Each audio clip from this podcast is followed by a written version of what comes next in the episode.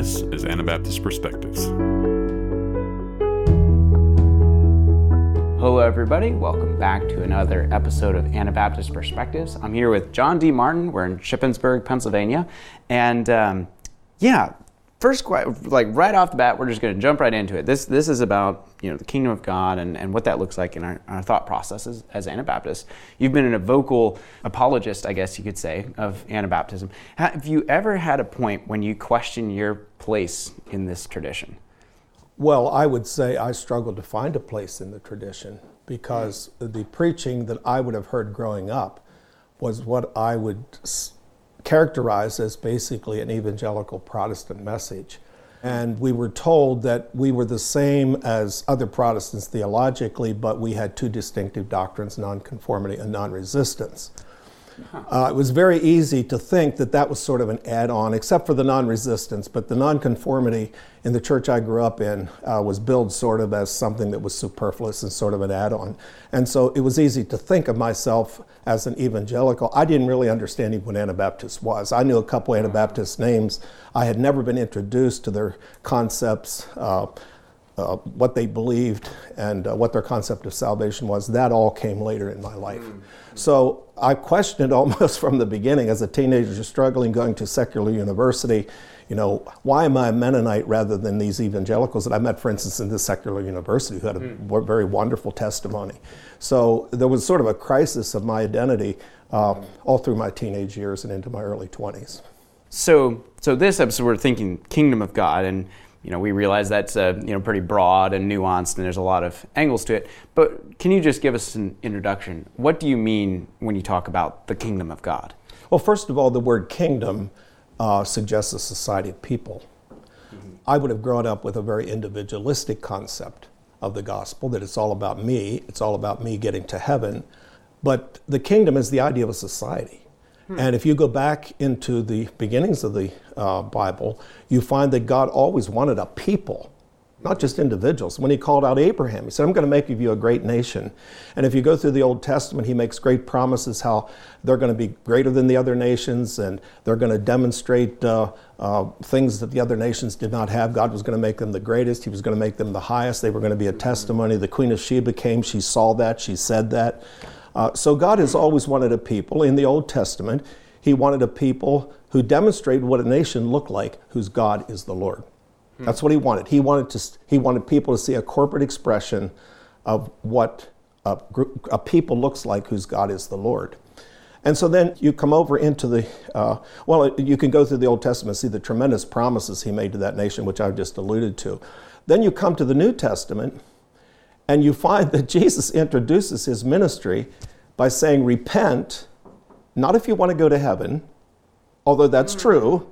Mm-hmm. He says, Repent, for the kingdom of heaven is at hand. Oh.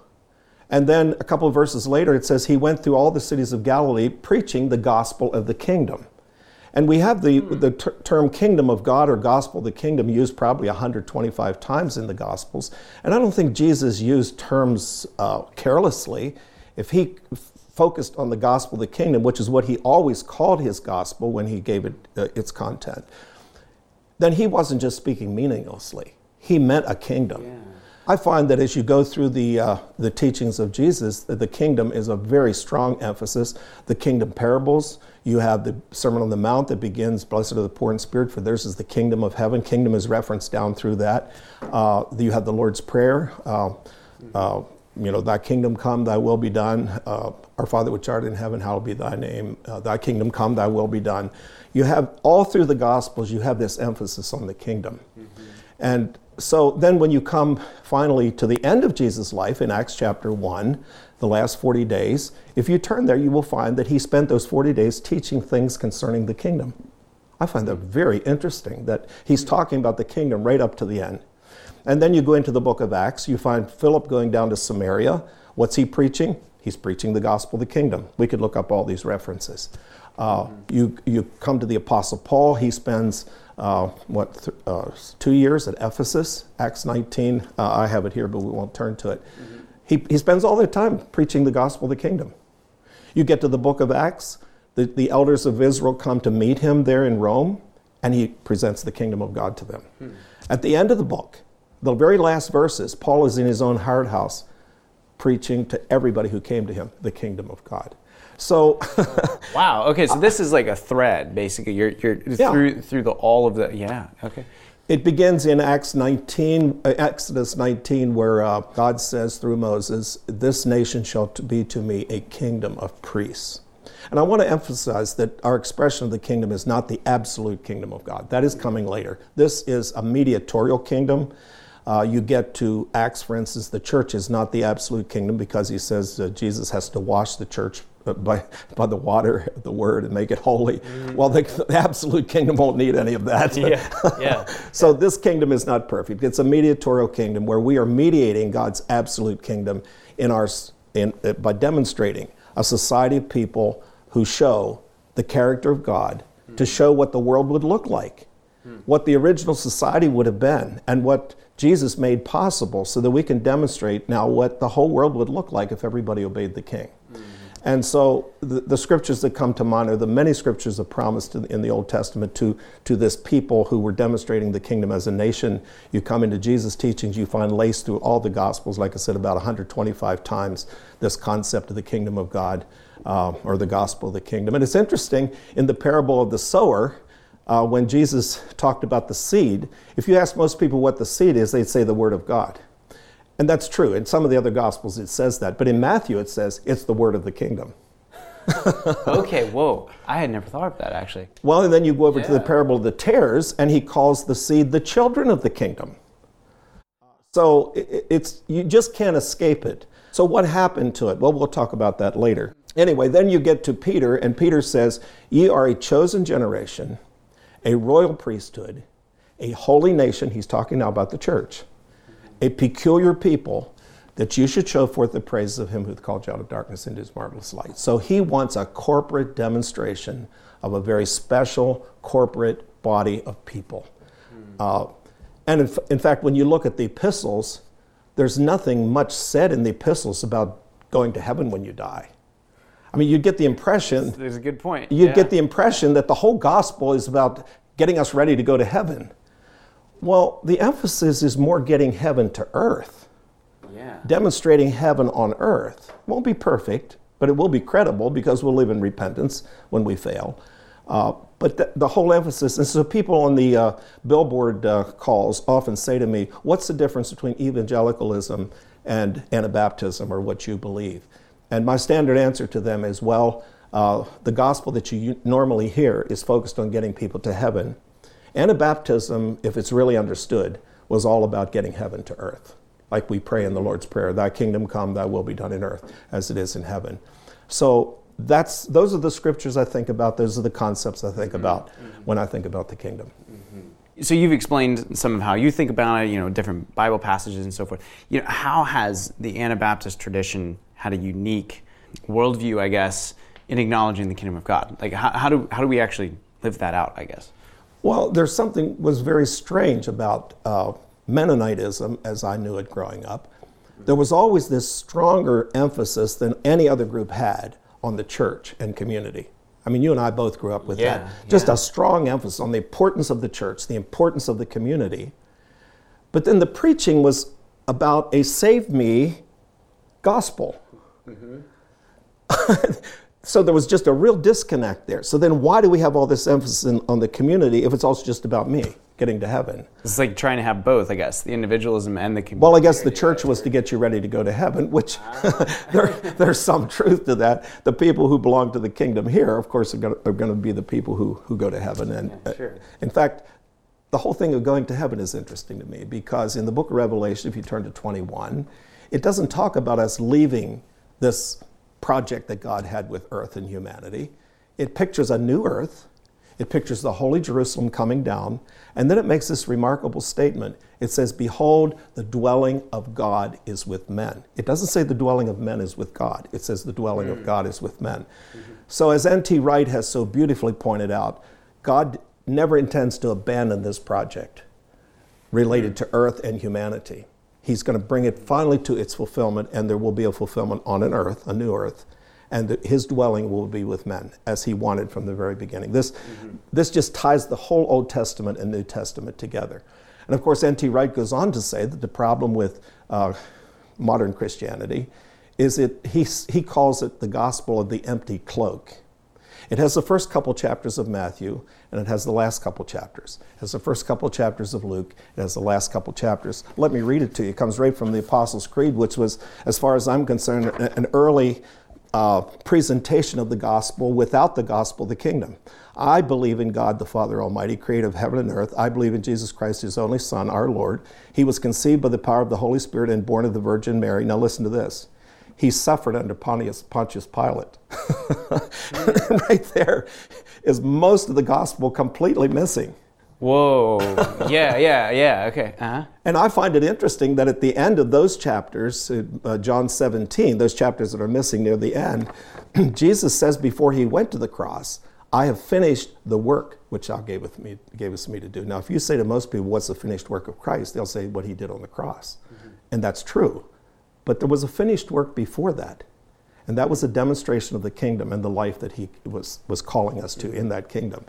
Uh, so there's just so many interesting things about this. In fact, you look at all the early church creeds, none of them say anything about the kingdom except, I think, the Creed of Constantinople, and then it places it as the kingdom in the future.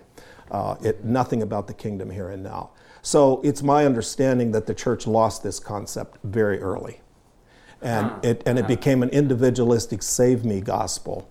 And that's basically what you hear. In fact when i taught high school i would ask my bible class at the beginning to take a piece of paper and write on it why they were christians. They always said so i don't go to hell so i go to heaven. I don't think hmm. i ever had a student. And i'm assuming this is what they distilled from what they had been hearing growing up. I don't think i ever had a student say i'm a christian because I want to be part of God's kingdom and express that here on this earth. I don't think I ever heard that from any student, which is sort of a testimony to the fact that that's what our gospel was focused on, unfortunately. And I would like to see that change because here's a young person who's struggling with present realities and needing a present purpose for life. But he, the only purpose he's given is way at the end, probably 50 years later for most of them. And he's supposed to live his whole life with a goal way out there where if we preach the kingdom, that gives him a present concept of reality that he can live in today and face yeah. all his struggles and be motivated to overcome those struggles. So I think this is a very crucial thing that we finally recapture mm-hmm. the, the, the kingdom of God as the concept of the gospel. Like as in and a present reality yes. too. Like yes.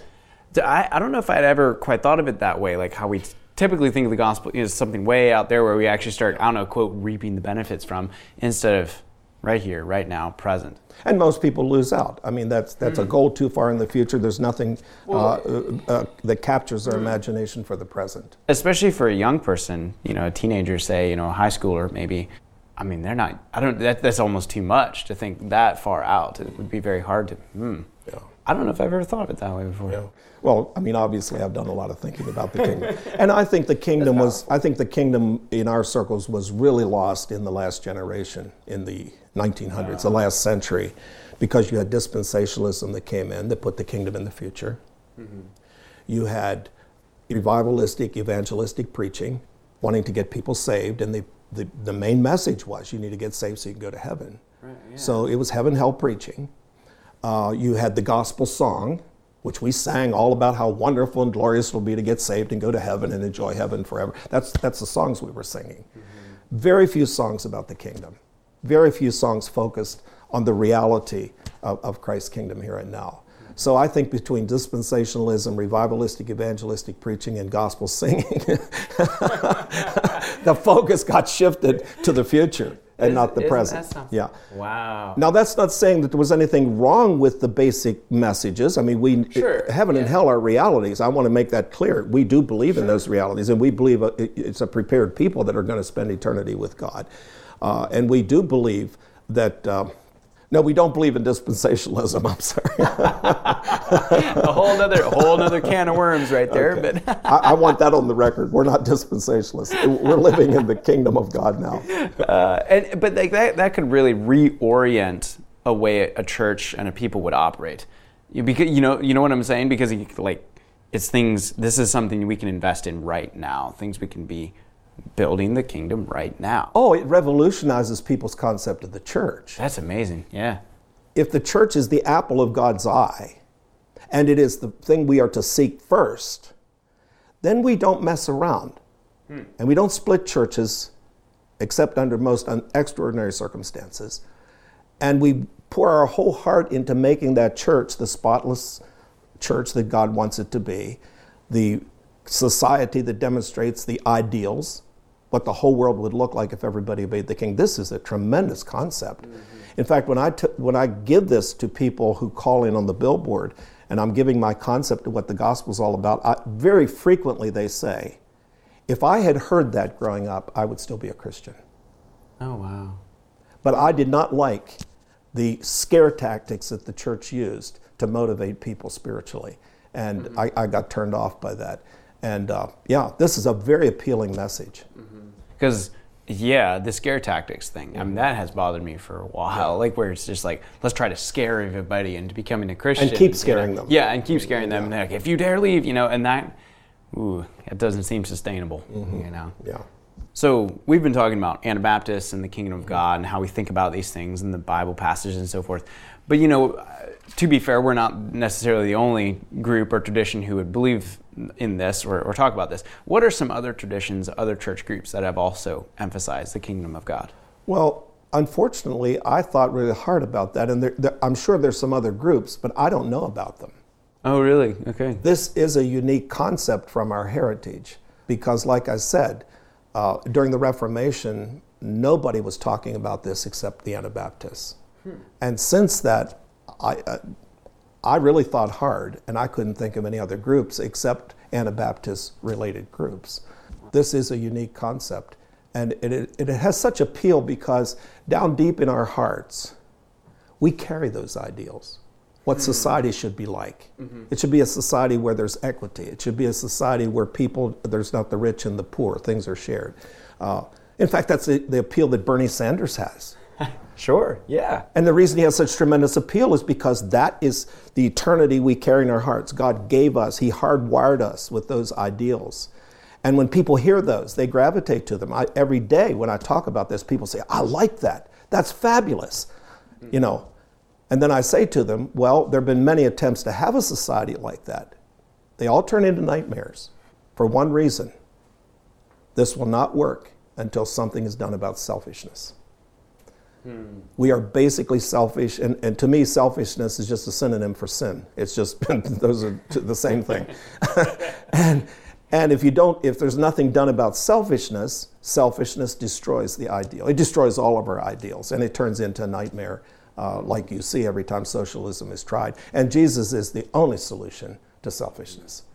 And uh, so when I when I give the gospel of the kingdom, I know I'm talking to something that resonates down in the heart of my hearer. There, there's an ideal there that they're reaching out for, and and this resonates.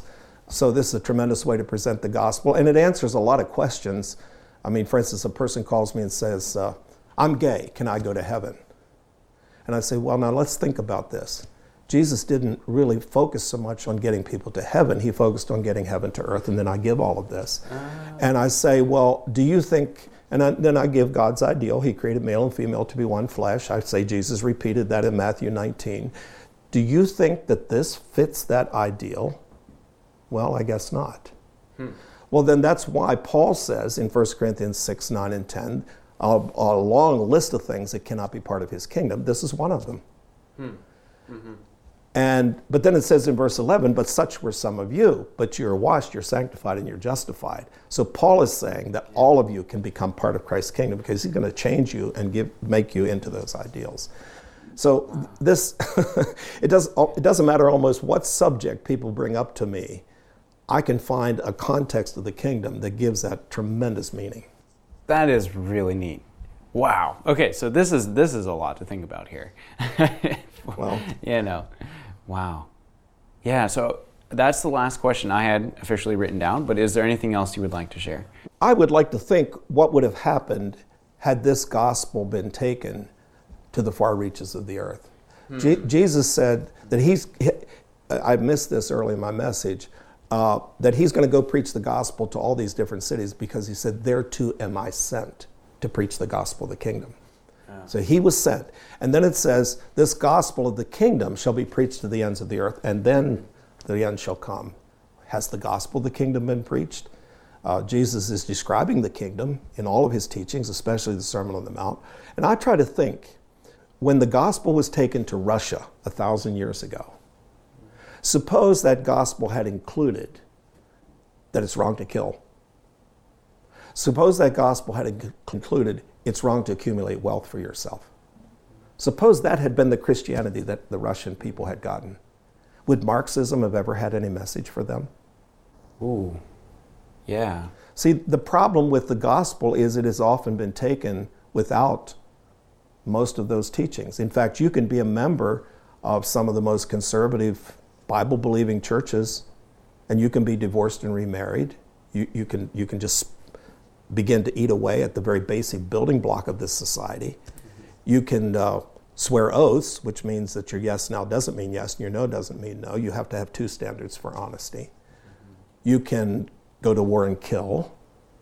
You can accumulate wealth you can pretty well disobey all the kingdom teachings because you don't really think the kingdom is the subject. The subject is getting to heaven. So, what you do is you take all those things and you rationalize that Jesus didn't really mean what he said. You can go to heaven if you do these things. It, wow, that, oh, wow. this gospel of the kingdom, it, it pictures yeah. the holistic uh, goal that God has for, his, for the gospel. Like the whole package. It's, it's a beautiful society where marriages are permanent. People's yes means yes, their no means no. They don't commit violence. They're meek people. They're gentle people. They may hurt people by the things they say because the things they say uh, people find hurtful, but they don't say them in hurtful ways. Mm-hmm. Okay? So you have a, a society of people where uh, marriages are permanent, uh, people are honest, they are gentle and kind. You, you, if the gospel had been presented the way it should have been, people would say of the Christians, look, when they come to your community, uh, they'll probably create a revolution of your whole concept of life, but they won't hurt anybody. They are absolutely harmless. They will do nothing but bless you. You might not like their message. You may stone them to death. You may hate them for, the re- for what they represent, but they're not to hurt. They're not going to intentionally do any hurt to anybody. They are nonviolent.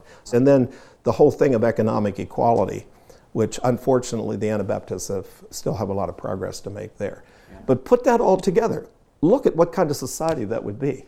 And we're to go and establish little outposts of that all over the world so that everybody has a chance to see the lost ideal for man, the lost ideal for society, and they have the opportunity to join it. But we go to preach to the whole world because we say they're all going to go to hell if we don't go and preach to them. Mm-hmm. That may be true. But we're to go and preach the gospel the kingdom we are to demonstrate the kingdom wherever we go. And I think missionaries, perhaps in spite of uh, that save me gospel, maybe do a pretty good job of demonstrating to people. Uh, you know, you have these missionaries all living together, and if they live the way they're supposed to, they demonstrate the kingdom. So I don't want to write everybody else off. I, I, I think a lot of times people's life ends up being better than their theology. Hmm. So, uh, mm-hmm. so I, am going to say there are a lot of people that have preached the gospel and have actually preached some of these concepts. They maybe didn't come together too well, uh, and they maybe didn't fit the theology that they claim to believe. So the gospel did get preached, but I think, you know, where the gospel goes without the gospel of the kingdom, especially non-resistance, then war breaks out, and these converts take up weapons and kill people. Mm-hmm. Rwanda was touted as the most Christian country in the world, four years before the genocides. Oh, the Hutus and the Tutsis were both Christian tribes. Oh, and four years later, they do what they do. Southern Sudan is Christian, fighting Muslim yeah. in northern Sudan. You had it in Lebanon, you had it in North Ireland. Where you take the gospel without the gospel of the peace, you have this horrible record that the church has mm-hmm. to its account the Crusades, the Inquisition, the conquest of the Native Americans, the enslavement of the blacks, the wars to end that slavery, the conquest of Latin America under the sign of the cross. I mean, yeah. I hear this every day. If we could just get rid of Christianity, we could get rid of most of the atrocities that have happened. Of course, then I tell them, well, no, wait a minute, let's talk about atheism. Um, yeah. um, yeah, 100 million people died in Russia and China. So, anyway, that puts that in perspective. But still, the church has this tremendously black record because it did not preach the gospel of the kingdom.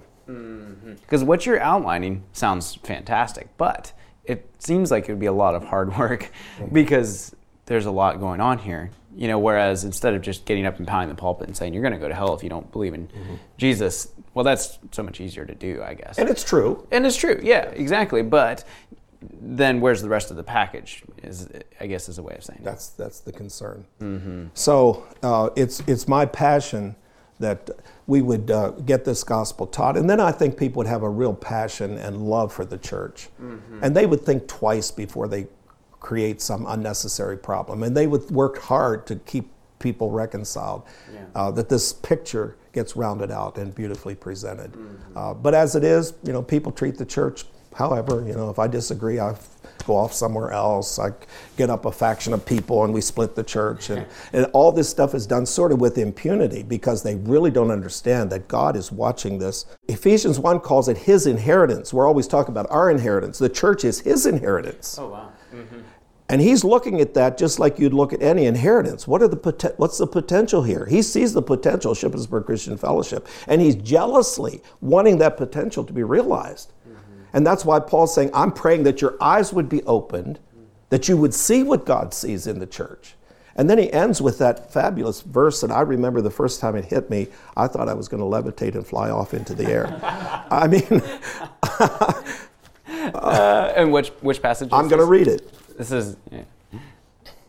It talks about all the wonderful power of rising, Christ rising from the dead and all that. And it says, and it put, hath put all things under his feet and gave him to be the head over all things to the church, which is his body, the fullness of him who filleth all in all.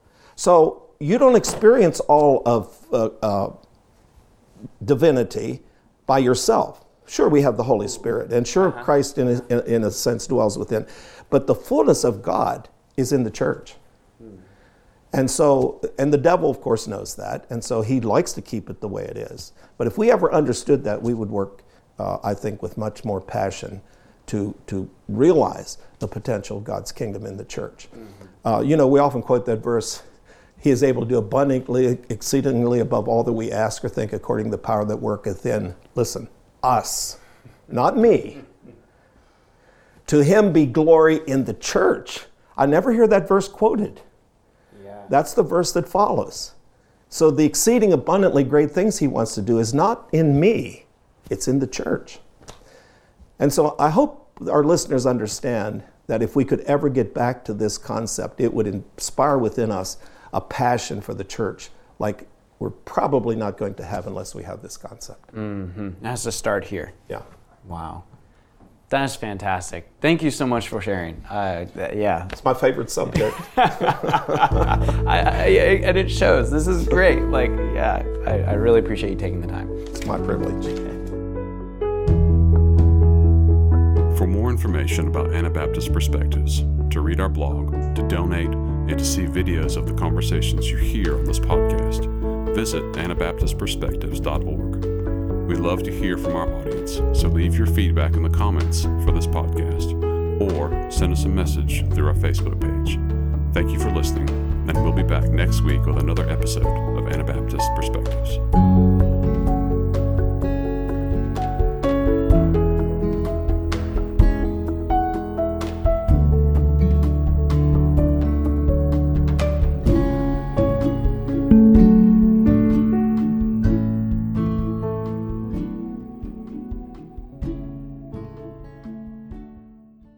Thank you for joining us for this episode.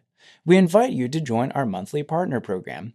Monthly partners are key to the financial sustainability of Anabaptist Perspectives. Partners also gain access to bonus content, including our exclusive podcast where we respond to audience questions and comments. Sign up at AnabaptistPerspectives.org.